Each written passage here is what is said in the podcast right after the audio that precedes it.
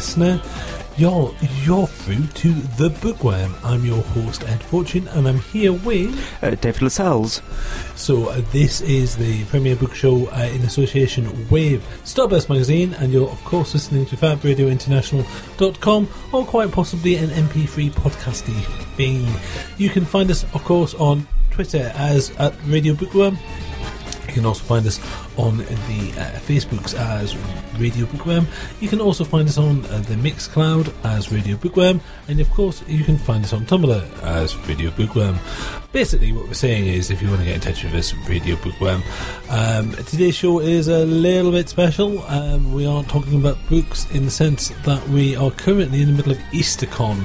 EasterCon is a, a yearly UK-based book SF and fantasy, mostly SF book fe- book festival that happens to be in Manchester. And because it's literally ten minutes walk away from our offices, we have decided to go. Um, your your humble hosts might be a little bit. Um, slightly different in our modulation today, simply because there's beer in the bar also, time. Time has changed. Time has changed. Yes, there's the, the, we'll, we'll get on to the, the exciting time travel schedule mm. um, uh, later on. But um, coming up next, book news.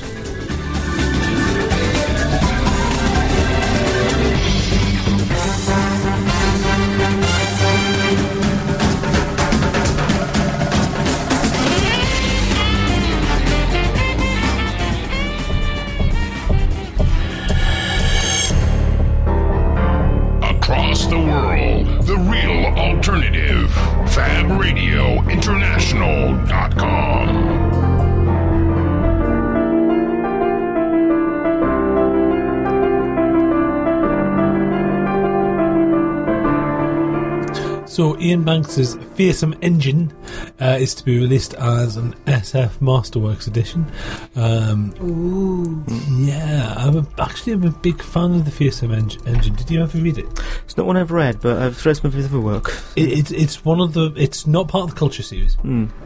Um, it is in fact about a fearsome engine. Um, so well titled. So, so well titled, but it's written. Uh, the fierce, fearsome engine is written phonetically. So it's hmm. F E E R S U M E N D G I N N. It's because one of the main characters who's writing in first person narrative uh, has learnt language themselves, so they, they, they're writing it phonetically. Oh, so there's entire chapters which are written in this this style, and it's partially because I would suspect that Iain Banks loved to show off how clever he was. Um, but it's a great book. Um, I don't know. Is there a chapter in in the Enid Blyton Joycean style? Uh, let's get on to Alan Moore in a moment. Okay. Um, but the Feersum Endjinn is set in a far future Earth where uploading of mind states into a world spanning computer network is commonplace, allowing the dead to be reincarnated either physically or virtually in the crypt. It's, it's a very common recurring theme when it comes to um, Iain Banks. Um, in the culture novels as well, they, they basically artificially simulate God and heaven through technology mm. uh, and, and that sort of thing. So it's been added to the Masterworks list because, duh. Um, his, you know, obviously he's best known for the Wasp Factory. As far as I'm concerned, he's best known for use of weapons. Uh, he sadly passed away in 2013. Um, but yeah, it's good. I, I, like the SF Masterwork series. It's always nice to see them. Um, I'm not entirely sure how much newsy news it is. Uh, tribute's been paid to Arcadia founder uh, Gary Puls- Pulsipher.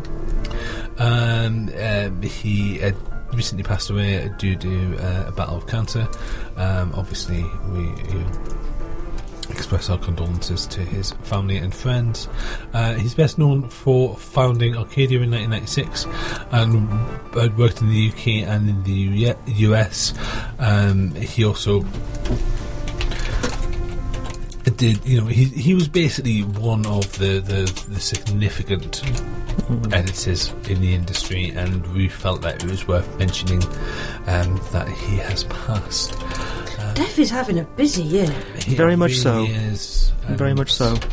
This, this is not the first, you know, kind of big name and significant editor to go as well. Mm-hmm. Uh, it's kind of kind of sad. Uh, moving on. Faber's children's uh, children's have acquired a new fantasy series.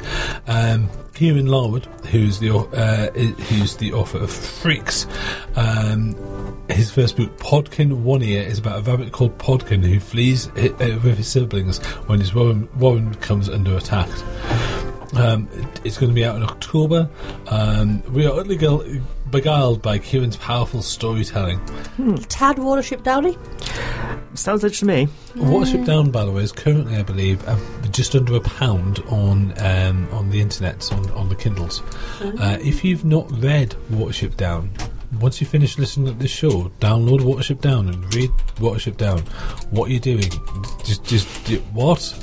What, what are you currently reading? Stop it. Just, just stop it. Watership Down. You know, queue it up. It's, it's Yeah, Kindle edition, 99p. yeah, it's it's it's it's Watership Down, man. It's brilliant. And be you- prepared to cry. Be prepared. Oh, Oh, be prepared to be angry. Handkerchief advisory. Be prepared to be angry. Be prepared to be prepared to go through the entire spectrum of emotions. It's an amazing, amazing book. Um, I actually, I was, I was, I think I was like 26, 27 by the time I got around to reading it. And it was just like, uh, various friends did what I'm exactly doing now, which is like, what are you doing? Read Watership Down. Stop, stop, stop. And I, you know, whatever you're doing. on my friend's uh, recommendations, uh, on that lunch break, I, I walked to Waterstones, picked up a copy of Watership Down, and started reading it. And it's amazing book. It really is. I I think much of my psychological problems in later life were down to watching the film when I was very young. Oh, you don't, you don't. It's like it's like Bambi, isn't it? Yes. The, the film's the film is quite different because of the one of the major scenes is repla- replaced with a music video.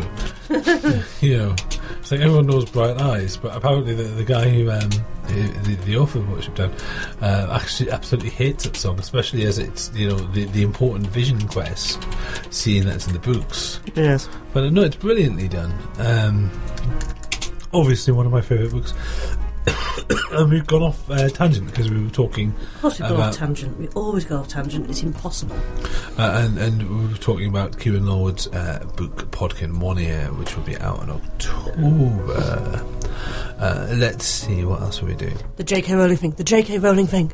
Uh, shall we? Shall we quickly get to some other stuff first? Um, Hardinge, Cobb, and Kuiper shortlisted for the UKLA. So Frances Hardinge, who obviously is a friend of the show and also winner of the 2016 Costa Prize, has been shorted for uh, this year's UKLA Book Awards. Um, what are they, Ed? Uh, the, the only children's book prize judged by teachers, Ooh. UK Library Association. Uh, sorry, the UK Literacy Association, and it's sponsored by. Oh, you can tell this is a British organisation because it's bad. It's, it's got a terrible name. It's sponsored by Love Reading for Kids with four in the Four num- Four capital points. letters. Yeah, four's the number. Love Reading for Kids. Oh. So, Love Reading for Kids. For When kids. did we start doing that in the UK? It's, it's just a travesty and it's not helping anything. But only only love reading with for four kids. If you have five kids, then No, no. no Three good. kids, no. Oh. Love reading four kids. Four, four kids good, two kids bad. Um, but oh dear, um, if you, you've got to write letters of complaint at Starburst magazine. Um, letters at starburstmagazine.com. Uh, feel free to, to send in a complaint or send in a letter saying that I need to pay rise. Both of them are fine. Um, You'll read them all. uh, yes, they'll, they'll be ignored, but still. Um, so this year's shortlist includes uh, in the 56 range. This book just ate my dog by Richard Byrne. The Something by Rebecca Cobb. Which is a great name because it's definitely something. I I am Henry Finch by uh, uh, Alexis Deacon. The the dad with ten children. Oh dear. Uh, by Benedict. Oh, that's going, that's going one of two ways, isn't it? Uh, a sudden hill on no on Sudden Hill rather than a Sudden Hill, which would be a road hazard. Uh, on Sudden Hill by Linda Sarah and Benji Davies, and Little Red and the Very Hungry Lion. Oh, um, by uh, Alex T. Smith. Uh, the 7-Eleven um, range is The Fish in the Bas- Bathtub by Ian Colfer. Hercules. Hercules. Hercules by Sam Gayton and Peter Cottrill, The Imaginary by A.F. Harrold, The Boundless by Kenneth Oppel, The Pilot and the, the Little Prince by Peter Sis, um, Atlas of Adventures by Rachel Williams and Lucy Letherland, and in the 12 to 16 category, We have The Door That Led to Where by Sally Gardner, The Lie Tree by Frances Hardinge. um, there will be There Will Be Lies by Nick Lake. Uh, An Island of Our Own by by Sally Nicholls. Oh, I like that. Um, like a room of our own, but an island of our own. Um, all the bright places. when it gets really bad. All the Bright Places by Jennifer Niven and The Ghosts of Heaven by Marta, Marta Sedgwick. Of weirdly, of those, I've, I've read three of them. they all sound really cool, They do, Yeah. yeah. especially like the first group. I- They I- sound amazing. They do. uh, it's got some fantastic. I've got to say, I think, I think just on this book, it, ju- uh, this book just ate my dog. I has Yeah, go in that's amazing. I think I think I want to see that one. Yeah, I, I, I, yeah. I've no clue what it's about, but I, I a want to read it and b want to see it. I mean, my, my thoughts is it's about missing homework. Yeah, absolutely, absolutely. Uh, we should review the library on the show at some point because we haven't done that. We've reviewed the Ghosts of Heaven ages ago. It must have been a year or a bit ago. Surely, the Ghosts of Heaven. Marta Sedgwick. It's the the the. the It's it's sometime. It's sometime. It's the spiral uh, motif one with the, the four stories that you can read in any order. Oh, that was that was maybe six months ago. I want to say. Yeah, maybe they all slide into each other as a as a storytelling experience. Yeah. The, the context changes depending on the order that you read them, and it's all very clever. But um, I like the Ghost of Heaven. It's a good book. But um, but anyway, we'll see if it wins. Um, shall, shall we get on to the thing that's got you terribly excited? the J.K. Rowling thing. The one that's all over Twitter, apparently. It's all over the Twitter. Um, yeah. Uh, so somebody tweeted J.K. Rowling and went, by the way, I'm just out of interest, have you got any rejection letters for Harry Potter? And she went, oh, the Harry Potter ones are in a box in the attic. But I've got some of the Robert Galbraith ones. Um, and um, continued thereafter to post a couple of pictures of some. Now, there are, there are two that she's posted pictures of. One is from some people called Creme de la Crime. Um, which is a glorious name, um, uh, which is a four-liner. Dear Mr. Galbraith, thank you for offering us your novel, The Cuckoo's Calling. Creme de la Crime is now part of Severn House Publishers. We are unable to accept new submissions at the moment. I'm sorry to disappoint you. Thank you again for thinking of us. With all best wishes, yours sincerely. Right? Fair enough. Fair enough. Yeah. No problem. Form letter. The form letter. The other, the, with, a, with a slight hint of, we've been bought out by somebody else and we're not allowed to buy anything right now. The other one is from Constable and Robinson, who are part of the Hachette group. Still in love with Amazon. Um, and it's unfortunate that that they're not actually writing to a debut author because if you were genuinely a debut author and this was uh, and you're Galbraith and this is the Cuckoo's Calling is the first book you've ever written and you're trying to get it published and you haven't got an agent, some of this information would be really useful.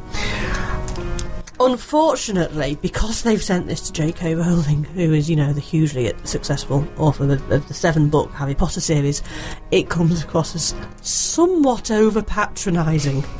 Um, choice elements include um, we have reluctantly come to the conclusion that we could not publish it, The Cuckoo's Calling, with commercial success.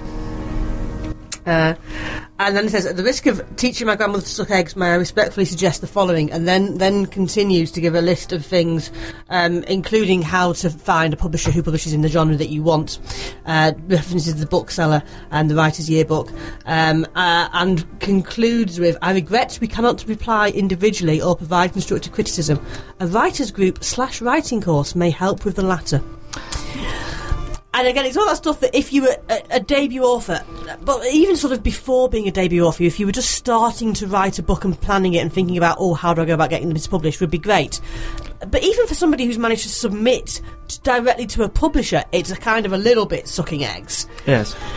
For, for J.K. Rowling, it, it, it does it comes across as horrendously patronising. Now, now Twitter has kind of split itself into a number of camps here. One is, oh my god, these people are idiots. The second is Joanne Harris's, hey, I had so many rejection letters for Chocolat, I made a sculpture out of them.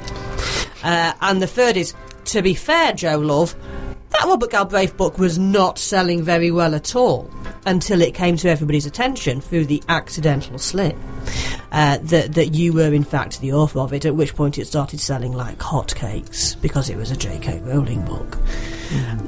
So Twitter's kind of, of split between those. those I, various ha- I have to say, looking at the rejection letter, as it's a clearly cut and paste job. Oh, aye. Cle- clearly Absolutely. format, Yes. That's a good. That's a good information bomb, and it does do the thing of saying, "Yeah, okay, well, you probably know this, but I'm going to tell you anyway." Because, in fairness, the number of people who submit I, I, I work a submissions window for Starburst magazine. If you're a comic a comic strip artist, get in touch. But anyway, um, the amount of submissions that you get where they don't read the instructions or the Yes, queries absolutely. that you get Yes. that are that are um, I haven't read the instructions. Here's a question that's answered in the instructions, and and you just want to sit there and you go. I, I've had scripts submitted to the comic strip su- submission. It's not a script submission. I've had short stories submitted. Yeah. It's not a short story submission. Mm. It's a comic strip submission. And people are like, oh no, but can you find me an artist? To be fair, the one absolute gem in here, which is very interesting, is nowadays it is perfectly acceptable to approach numerous publishers at once, and even several imprints within the same group. Imprints tend to be compartmentalised. Now that's interesting. That's very interesting. I mean, Very 'cause interesting. A lot of publishers, certainly a few years ago, were, were saying no multiple, no multiple submissions. Yeah, absolutely. We want you, and sometimes it would hold them for, for months, years. But that's That's just greedy. The thing, It's- you're, the yes. thing, yeah, the thing you're getting now um, is because people have realised you've mostly got to go through agents. Um, is you're getting multiple submissions to agents. Yes. because Ju- I did um, a workshop with Juliet Mushens last summer, and she was saying people are multiple submitting, and as long as you say it somewhere relatively near the top of your submission letter, this is a multiple submission. That's fine.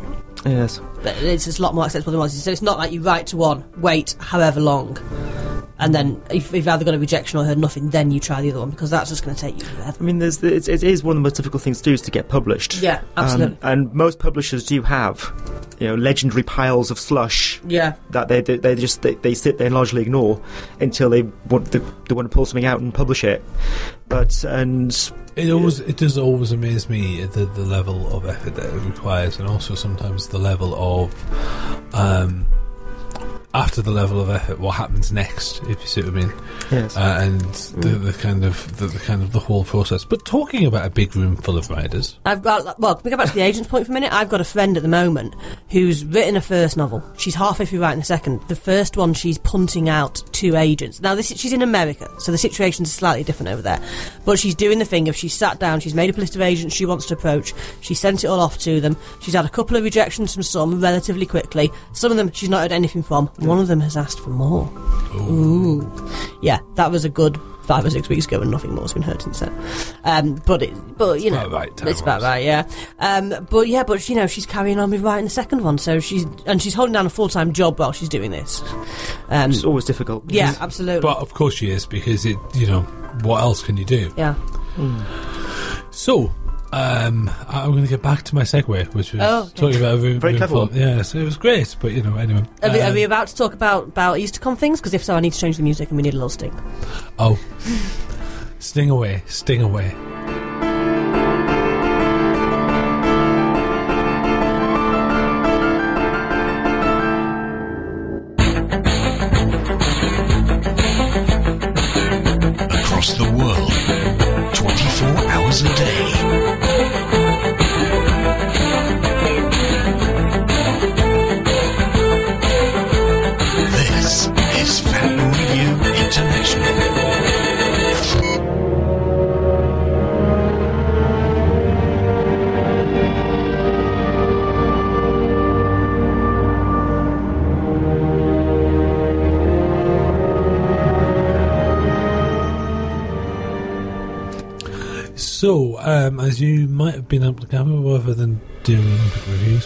Talk about EasterCon.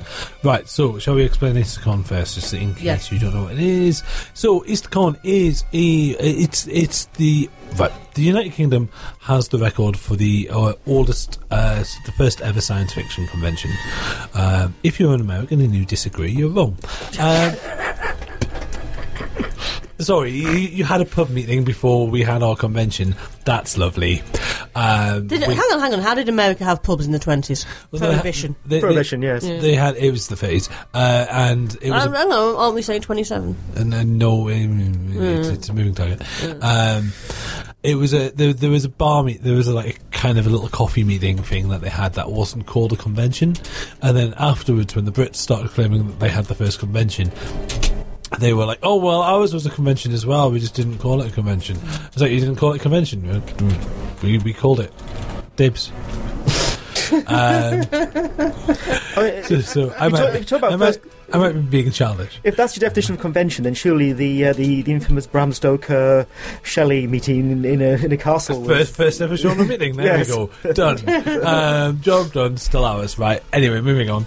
Um, so, um, Mancunicon, Mancunicon is the Manchester EasterCon. EasterCon happens every. Anyone back of the class? Anyone? Easter. Hey! Uh, it has been going for years. Um, the idea behind EasterCon is it's a sci-fi book lit- lit- uh, literary festival thing.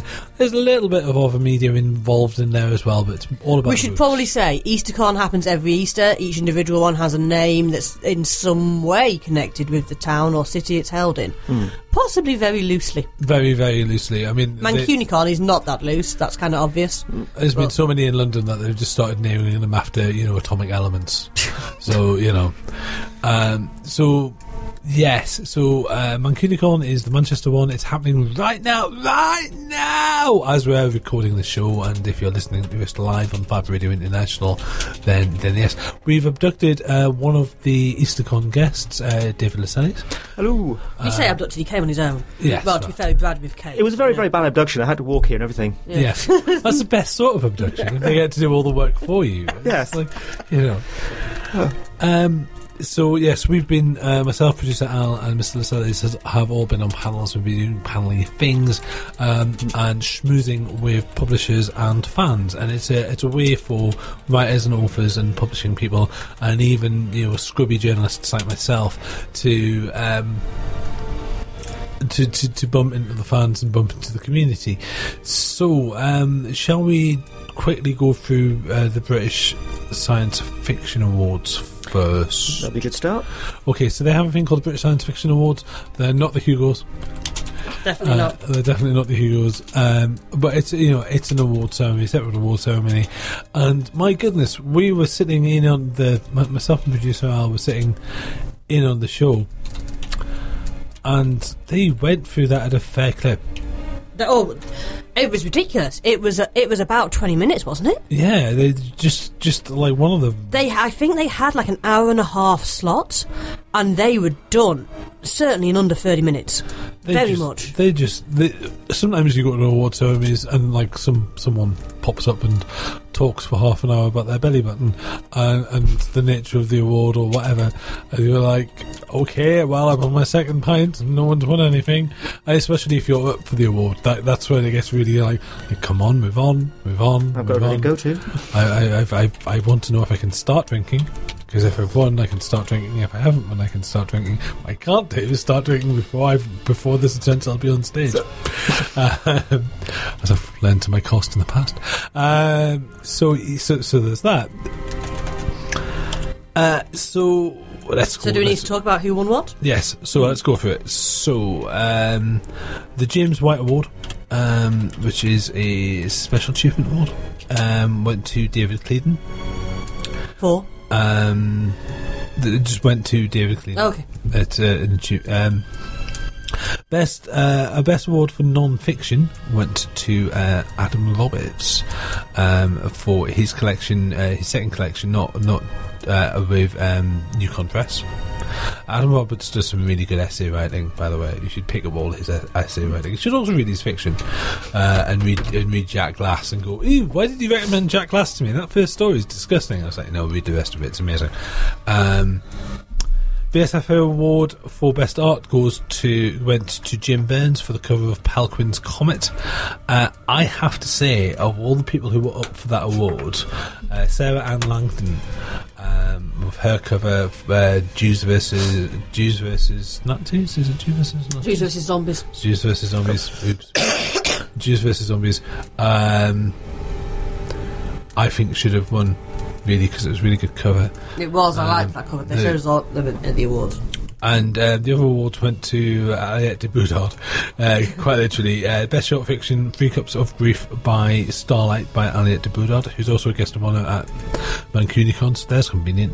Uh, and the BSF award for Best Novel goes to The House of Shattered Wings by Aliette de Bodard. So she won twice in one night. Um, she hadn't prepared a speech for the first one. She'd certainly not prepared a speech for the second one. Um, She did, but in, in those circumstances, she did very well. Yes, in those Oh, circumstances, she did very well. Um, and also, you know, I've read. Um, it, it's interesting because I've read Three Cups of Grief by, by Starlight, and it's an amazing short. Uh, I have to be honest, though, I haven't had a chance to read The House of Shattered Wings. There's people who are like, "Oh, Ed, but it's brilliant." I was like, I just haven't had the time. So, um, yeah. So that was the award ceremony. It was very quick. But here's the thing. It was very quick, and everybody was like, oh, that was very quick. And there was a slight sense of relief about that because it, it didn't go on long enough to be dull, to become dull and boring, which I think we all appreciated. Timing's important that way, I think. And if you've got too long speeches, too much around it, you you just lose the audience. Yeah, absolutely. Short yeah. and sweet is best. Absolutely. So, hmm. Um, oh, and I'm just uh, on the magic of Twitter uh, talking about news from from EasterCon Oh. because we wanted to. Oh, um, they- they released the thing? right. So uh, every year they they bid on the next event. Um, so uh, events happen. Normally, these go unopposed because it's such an effort to organise another event. But you have to, you basically have to organise a committee, form a committee, get a committee together, and say we want EasterCon to be in Sea Sealand. And off you do. You get your mates together. You turn up. You try and convince everyone that you want to have it on a seafort somewhere off the coast. And yeah, that, that's your bid. That's how you organise a bid. Um, so FollyCon, which is the one in Harrogate, is unopposed and is going to be in um, Harrogate in 2018. Is that just come out? Um, unfortunately, the one for 2017 was going to be Wales and hasn't been Wales. Uh, PASCON uh, ran into difficulty, shall we say? We'll just we'll, we'll skip past the difficulties, but it ran into difficulty. Um, What, so- Twi- what Twitter feed are you looking on? Oh, um, uh, you don't know. Oh, are you looking on a secret Twitter feed? I am. I'm also top secret. I'm Oh. looking at uh, someone who's currently attending and tweeting right now. oh, 2017 but they, they ain't using a hashtag. I'll tell you that much. Here they are. Nope. Uh, 2017 is bidding for the uh, is bidding for the Birmingham Metro uh, Met- Metropole Metropole. Metro Bowl. Mm. Um, the Birmingham Metropole, so it's going to be in Birmingham. Um, it doesn't look like there's a name for it as yet. Is that unimposed then? Um, oh, apparently Birmingham. Birmingham. it might be called Metropole. Nominate. What? 2017 is Nominate. What? That's a rubbish name. I'm not No, sure sure, whether- that what they're saying there is nominate somebody for 2017, please. Uh, no, it is in What? I'm confused. Anyway, guests are, the guests apparently going to be Judith Clute, Colin Harris, and Pat Cadigan. So there we go. This is this is this is stuff that we haven't quite confirmed. So I'm just basically pulling that out of the air. Um, so shall we talk about Easter EasterCon itself? I think we should, yes. Shall we go? Look, I need to change the music for that again. Oh, okay.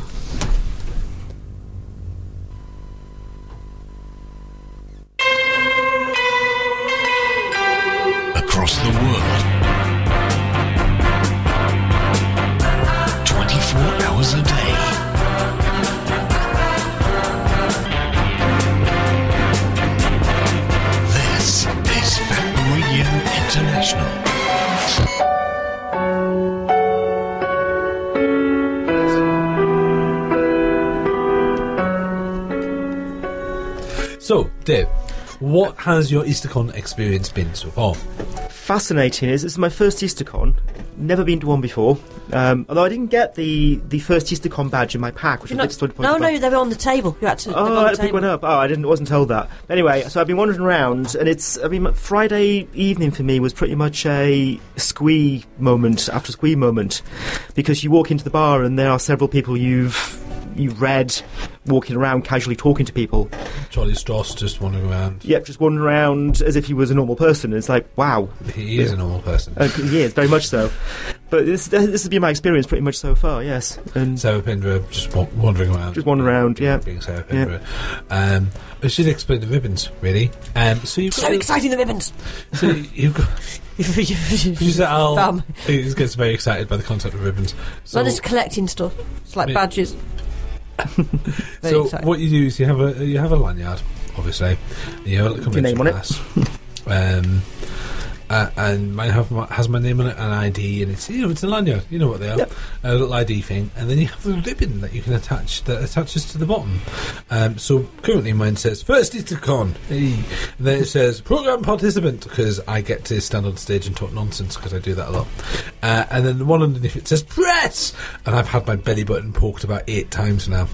But anyway, uh, and they just it kind of like hangs and dangles like a war shirt. It's like it's kind of Oh, it's like medals. the nerdiest scarf in the ever, in the entire world. There's a guy who's got his um, attached to his fez. Oh yeah, yeah.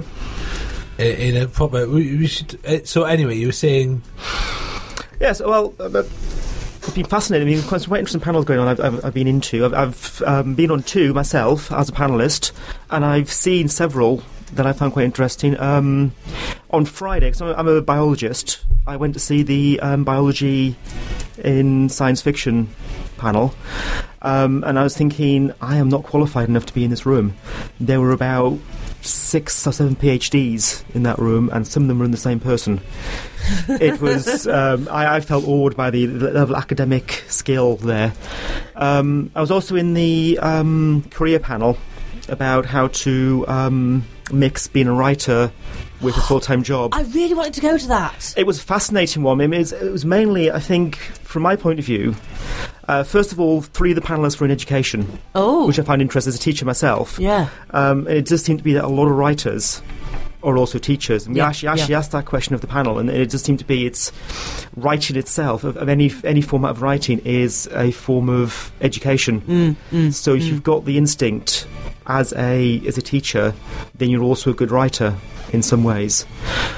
Um, but I, I was quite interested by that as well because a lot of the things I do were discussed by the panelists, and there's things like. Um, Use of noise cancelling headphones to shut out the rest of the world Oh, that's interesting. when you're when you're writing. Um, but also, um, David Clemens said that when he's walking to work in the morning, he has his headphones on and he's thinking about his next plot or he's developing ideas as he's doing. I do that as well, which I found was quite. Uh, so, do, do the noise cancelling headphones help?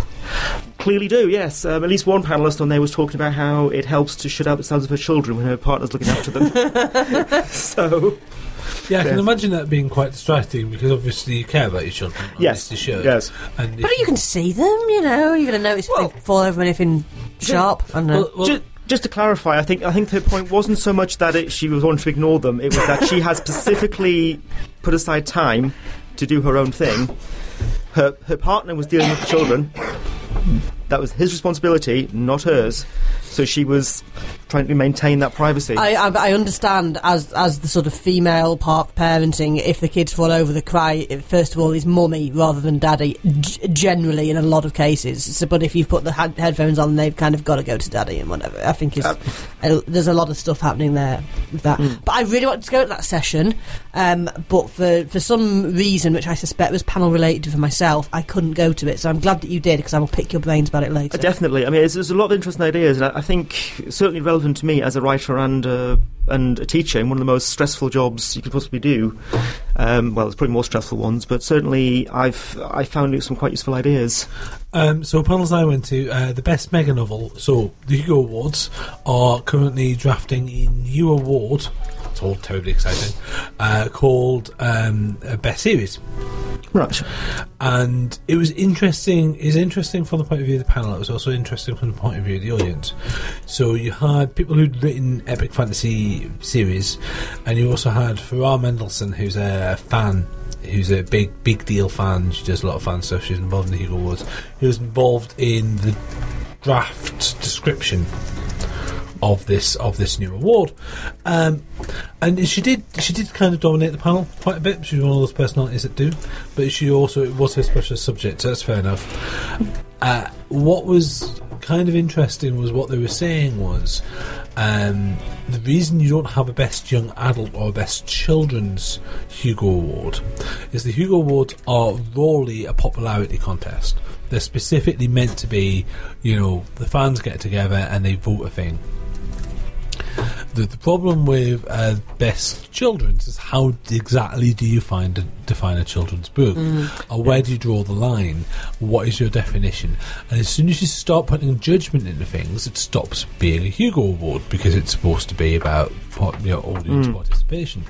Whereas best mega novel or best you know best series is kind of easy to define. Are there lots of books? Is it being you know you know is the series at a point where people can vote for it? Is the size and mass of the book long enough for us to safely call this a series? And you can only be voted for once as best series. So you know off you go. Um, and I don't think uh, we were talking about well, do we have to wait until the series is ended and all the rest of it? But one of the things that the fan, the fans kept in the audience kept asking, what the question I sort of asked was, well, what happens when it's Tosh? Um, and the answer was the fans have voted for Tosh. It wins. If if enough people vote for, you know, a bunch of I don't know, Moshi Monsters tie-in novels that are all technically one series, um, then fine. Fifty Shades, you know, there's Fifty Shades of Grey in space. um, if you do enough of those, you can win best series, that sort of thing.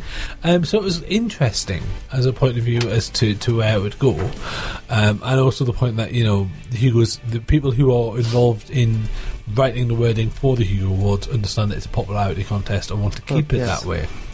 Um, uh, twisting the story, um, Charlie Stross and Sebastien de Castell basically stole that panel. Definitely. Um, they they were both both talking. They talked a lot about some some of them. Some of the people on that panel talked a lot about like twists in movies, but they mostly were talking about twists that they themselves could create. Um, I think just to go back to what David was saying about the science and the little of science in the room, Hmm. that's a very much a feature of this EasterCon. Yes. Is, is that they, they've got some people there from Jodrell Bank, which is part of the University of Manchester. So I'm guessing that this is like something that you get at every EasterCon. You probably just get it at Mancunicon, um, and because the content does obviously vary for each particular city and stuff. Um, th- there's been a lot of science in the room this weekend. they always really have, has. they always have a science guest of honor, but I think yeah, the science is big this year. Yeah. Mm.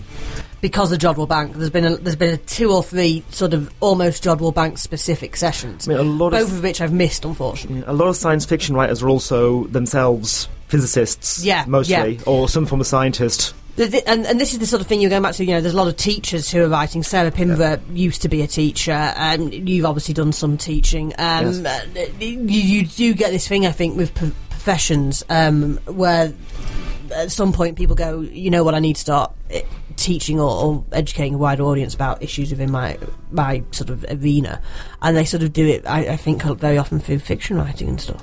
It's, it's, it's almost the epitome of write what you know. Pretty much, yes. So you're, you're trying to get across a point Mm. to a large audience.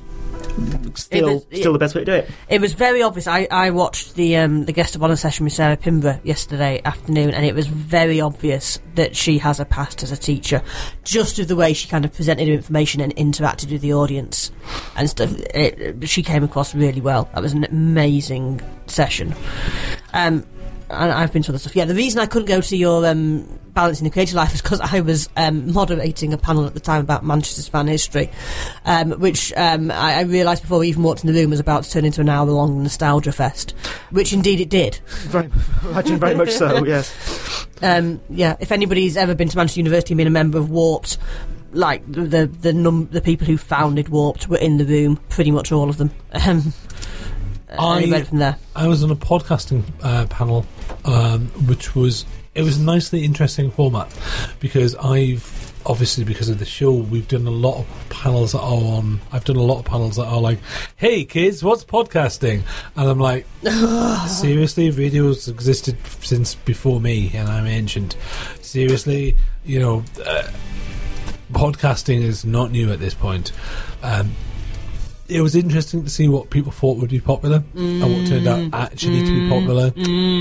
Um, but it was a very Welcome to Night Vale. well, obviously. I mean, come on, it was going to be the most popular. I was surprised that others thought it wouldn't be. Um, more more interestingly though the the format of it where we went through our favourite shows and uh, I have to admit I didn't actually plug this show as much as possible because it's my show it's not my f- it's not the show I listen to all the time. I listen to it to edit it and then I hope that you enjoy it. Um, but there are other shows that I hope that you enjoy and that we enjoy as well. Um, so we we went through their various and it was interesting it, there were a lot of American ones as, as picks. Um, Yes, a lot of American ones. Thinking about it, the the British were strongly represented by Tea and Jeopardy.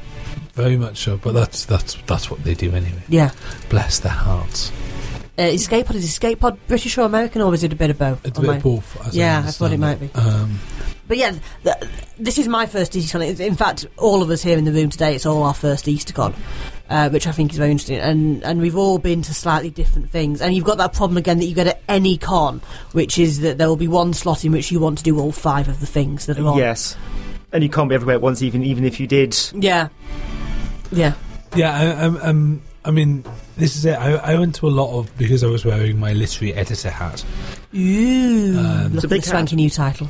It's, it's, it's a swanky new hat, but um, it was basically the same hat with a different different logo on it And a feather. uh, and a feather.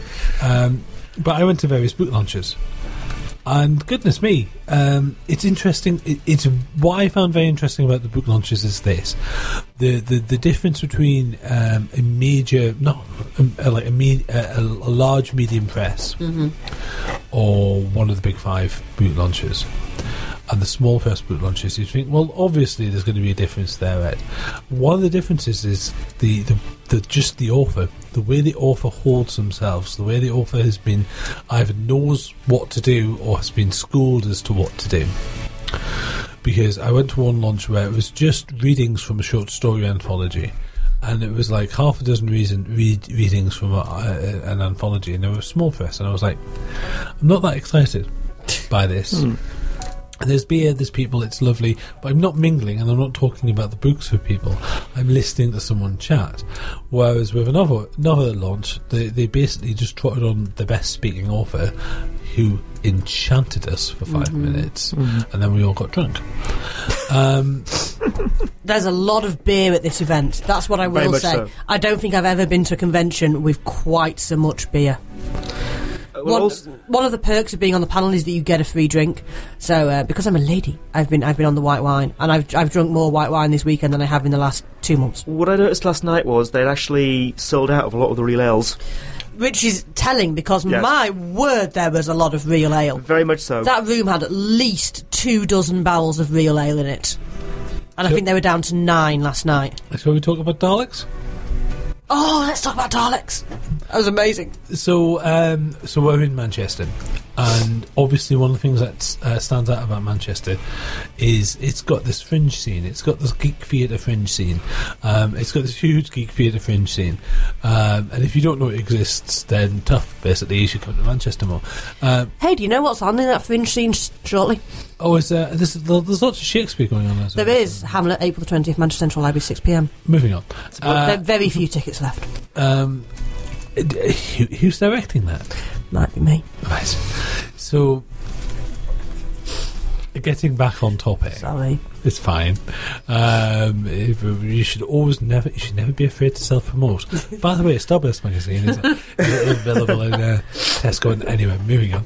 Um, uh, is it? I'm, going to try and remember what it was called exactly. An The Adventures of in Time and Space. Fifty-three rel- years and fifty-three rels. Is technically a minute. Mm, they were over They were over. Well, rel Nobody sort. cared. It was an imperial rel, apparently. rather than a metric well. rather than a metric rel. So, um, yeah, Adventures in Time and Space is is Doctor Who from uh, episode one all the way up to the last episode, done in just about an hour, um, by a bunch of actors. Pretty much improvising their way through it. There's a script. They had it was almost script in hand, to be honest, because it was so quickly Well, they'd my understanding is because I spoke to one of the actors afterwards is that they'd had one rehearsal. oh my goodness, Yeah, they did very well for yeah, that. Yeah, they did very well for that because there was a lot of costume changes going on, obviously for every regeneration of the Doctor. Well, it was very, very, very silly and very, very. I think I think my, my standout joke from that is yay feminism. Yes, Yes. absolutely. Why? Why? If you if you put if you're doing Doctor Who very, very quickly, the, the the way that various companions leave is put so boldly that you just sit there and you go, "That's sexist." You know, they, Hmm. they, they've abandoned time and space to get married and have And, and babies. and it turns out that that's what virtually every female companion did. Yes. but um, yay, But feminism! yay, feminism. And I think it, it got the the biggest laugh at the end because it was delivered by a man, the last one, which is slightly unfortunate. Uh, but that that was that was genuinely funny highlight of last night, and, and good to see um, Manchester Gareth, Gareth Kavanagh um, coming back with Room Five Hundred Four Six Productions. Yeah, there's a there's a fan organizer, event organizer, also called Gareth Kavanagh. They uh, they they met. They did. They And took a selfie. The world did not implode. Yeah, the, I'm the, impressed. The, Blinovitch, Blinovitch limitation was not in effect. Um, so, uh, we. Uh, uh, I, I did a panel on Miss Fishers. oh, so how is that sci-fi? Um, it's it's genre. It's got a lot of sci-fi fans who also like it. Um, uh, we we talked about the fact that it has um, the sort of representation of relationships you don't tend to see on TV, even in sci-fi. Um, so at the end, um, we had you know what can you learn? Um, what can what can sci-fi learn from Miss Fisher's? Um, to which my response was that that queer characters exist and they don't have to die. Um, That's actually quite damning. yeah. It is, very much so. Uh, the Welcome to Night Vale people are doing um, another podcast. They're starting. Um, I believe it's about a lesbian truck driver, and it's called uh, "Whose Girlfriend Has Gone Missing," and it's called her girlfriend is Sylvia, and it's called "Sylvia Is Not Dead." Just to, just to reassure you that the, the lesbian has not been killed. It's a bit like John dies at the end. Yeah. Which, which you know, I, I wonder what happens at the end of John dies at the end. Mm, maybe it's a massive plot twist. I'm, worried. I'm a bit worried about John, to be honest. The, the, the good thing about EasterCon has been um, all the different little flavours of stuff going on. I went to a New Orleans WorldCon 2018 bid party this morning where I, I drank, frankly, an immense amount of tea, uh, which was marvellous. Um, and also had sandwiches um, eventually. Especially that time in the morning when you need the tea. Yeah, oh, yeah. Well, because the clocks changed here last night, um, and I know that like America and, and Australia and Europe have been kind of going through that for the last month. Um, but it, it, that was quite brutal. That I was very brutal this morning trying to get out of bed. I think going on the, the, the, the slightly negative side, Mm. there was definitely a culture shock because we are fans, we are sci-fi fans. Yeah. I, I host a sci-fi book show for for goodness sake. I you know, edit a, You're sort of a- out and proud on that one. edit a cult entertainment magazine. You know, it's kind of like you know, I am a fan, but there's a fan culture built around these events There is definitely yes. that is its own thing. And it is built on a series of in jokes and silliness. And some of the in jokes is weird because as as public tastes have changed, some of the in jokes you sit there and you go, "Oh, really? Go for really just properly technical volunteer? I think you find, you know, a little bit more groats. Really, and I know it's a Highland reference, uh, and you just sit there and you go, there's a little bit of. Hmm. It, it's a culture adjustment. I think is the best way to describe I think it. I think as, as people new to this whole thing, all, all three of us, um, we are we are probably still outsiders to a lot Mm, those in jokes mm, as well, mm, yes. um, in many ways. So, and maybe in a few years' time, we'll be the ones defending them. But uh, It, it, it, it can sometimes feel a bit like everybody else knows where they're supposed to be at a certain time, and you don't. and you don't. Yeah, yeah. It's.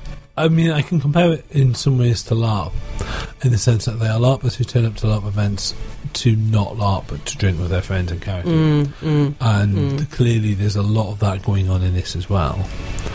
Um, I, I find the, the way they handle volunteers to be interesting. Um, it's certainly a different model to the likes of Nine Worlds. I think if I compare it to Nine Worlds, you've got two very different events that do the same Yeah. thing. But there's been some very interesting panels here that maybe you wouldn't have expected to get. So, so the African panel which I understand was very well attended, and they could have filled that room three times over. Oh my goodness! The Locker I- rooms could be filled three times over. I well, think. yeah, absolutely, that is the- an issue. It's, it should be worth mentioning that the, the Manchester one should have been happening in 2018 2017 and didn't because the, the Welsh one fell over, so they, they moved this one one forward a year and they had venue issues. So if you're wondering, why is it in the Hilton? Yeah, lots of people who live in Manchester are also asking that question. It should, it should really be the Midland. it really it should, should. be the middle. I think And a much bigger hotel for, for that. More, more, uh, much more suitable venue spaces in the Yes. Midland. And you could get the attendees, no problem. You Mm. could get the attendees, not a problem at all. It's uh, we've kind of easily proven that that would be a, a thing. Definitely. Um, Uh, but the but the you know the African panel, which I've never seen anything like that before anywhere, and the No. Spanish SFF the panel as well, which I've never SFF seen anywhere. panel was amazing. Um, regular listeners will know that there, there was a touch of spade uh, about me. Um, more than a bit. Um, And it's not just because Nympha has hugged you. and there there is a, a the, the history of Spanish publishing. On the one hand, is amazing because you've got these amazing heroes who've who've really really gone out to bat, and rather than being about the money, have gone out to to be about the fans and to be about the SF and to be about the fantasy, and really kind of sock it to the distributors and, make sure that people can get their hands on their books. Um, and on the other hand, there's there's a tragedy when it comes to the fact that Spanish as a language is such a you know is such a big language in the world, and yet one part of one Spanish uh, speaking nation doesn't necessarily talk to another Spanish speaking nation. So if you're an author, it could be that one of your books is published in Argentina, but another one of your books is published in Spain, which is different from the book, book that you have that's published in Mexico Go, yes. and to each other, so you can't get all of the books is one Yes. collection. That's crazy. But also, you can't combine the fan bases. you could, exactly. Yes. So, so they, they've kind of like divided themselves by dividing themselves by Mm. dividing the empire, the little publishing empires. Yes. They- It's all become very divided. Um, and there's people out there who are trying to change that. And uh, part of this was an advert for Eurocon, which is in November, um, as well, which is in Buffalo. Um, and that sounded fascinating as well. Yeah. I mean, what I, let's talk about the room issues. Um, obviously, the rooms, some of the rooms are very small. Now, Mm. I, I was in a panel on Friday which was about romance in science fiction and fantasy because I have published a romance novel. And I was expecting to turn up to a room of maybe three people. And that room was full because I was in the back corner. Yeah, and that room was not only full, it was there was a queue outside the door, wouldn't Yeah. get in and couldn't get in. Um, and that, that, that made me feel feel really good because I'm thinking, wow, this is this yeah, Is. I've I've been I've at this point I've moderated a panel and been on a panel and been to several panels in those rooms, and there has not been a panel session in either of those two very small rooms upstairs that has not been full. People sitting on the floor, standing at the back by the door, Definitely. and trying to trying to you know kickbox their way in. And it's, I mean, and but also, I, mean, 'cause I was thinking, you know, it's, it's a romance panel a science fiction. club. I, I was, I wasn't expecting that that many people interested in that. Yeah, we, we thought we were going to struggle with the Miss Fishers. The, the, the contributors on that panel, Hmm. um, which was moderated by Fiona Moore, um, had been discussing it on email for about the last couple of weeks as to what we were going to talk about and all the things. And one of the things we'd said was, well, the probability of anybody turning up's kind of slim. We're at half eight on Friday night. Most Very people late, will be in the bar, probably. We're going to be lucky to get anybody at all. And, and And they were sitting on the floor. I think you were opposite a couple of. And we were opposite some really tasty stuff. Really tasty. Well, I'm, I'm just looking at this now. Actually, what, what, what time were you? We were half eight in the evening, so we what were we against? Uh, the Um, Angry Robot. The Angry Source. Robots Oh right. book launch, yeah. That was amazing. I was at that. Sorry.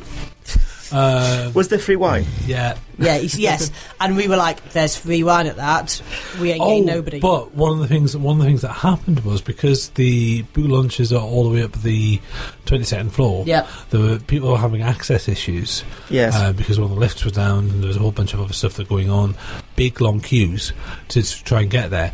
Did the Newcon press launch, which was the first launch, was massively oversubscribed. You couldn't get into the room, and it's because they'd stuffed four big fan name authors Mm. in one place. um, and there was just it was just out the door, and everyone wanted to you know see Wanted what, see what everyone wanted to see what Ian Whates was doing next. Ian Whates being a big name editor, Yes. um, everyone wanted to see what he was doing next, and um, that was out the door. So by the time we got to the Angry Robot one, I turned up half an hour early. Which, the, again, the problem with the venue site, with the, with the room sizes to panels, is that everybody is now turning up 30 seconds after the last one finishes. It's about that there's a half hour block between them. In some cases, when it overruns, they're outside the door Yeah. waiting for that to happen. Yeah, So- absolutely. Uh, we've run out of time. We're going to play a little stingy thing, and then we're going to come back and talk about very, very, very quickly about what we're going to do in the next day and a half at, Ma- at Mancunicon.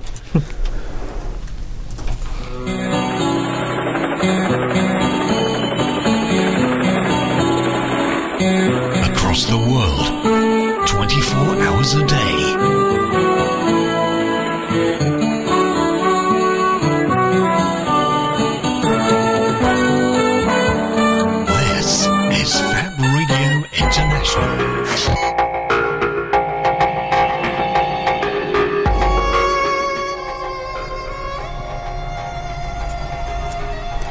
So uh, next at Mancunicon, I'm going to mostly be having a hangover.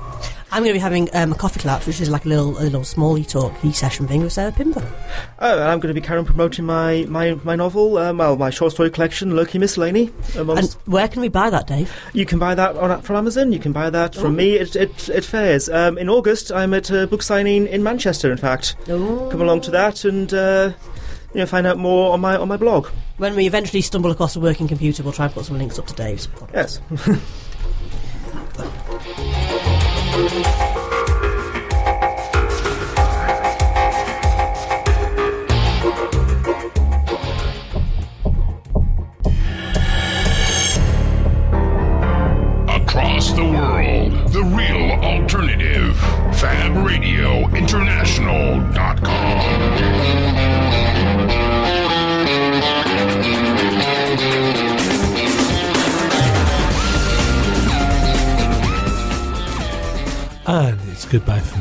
Ed Fortune. and it's goodbye from me, David Lascelles. The Bookworm is a truly outrageous production for Fab, Radio International and Starburst magazine. Presented by Ed Fortune and David Lascelles, produced by Anne Davis. Oh.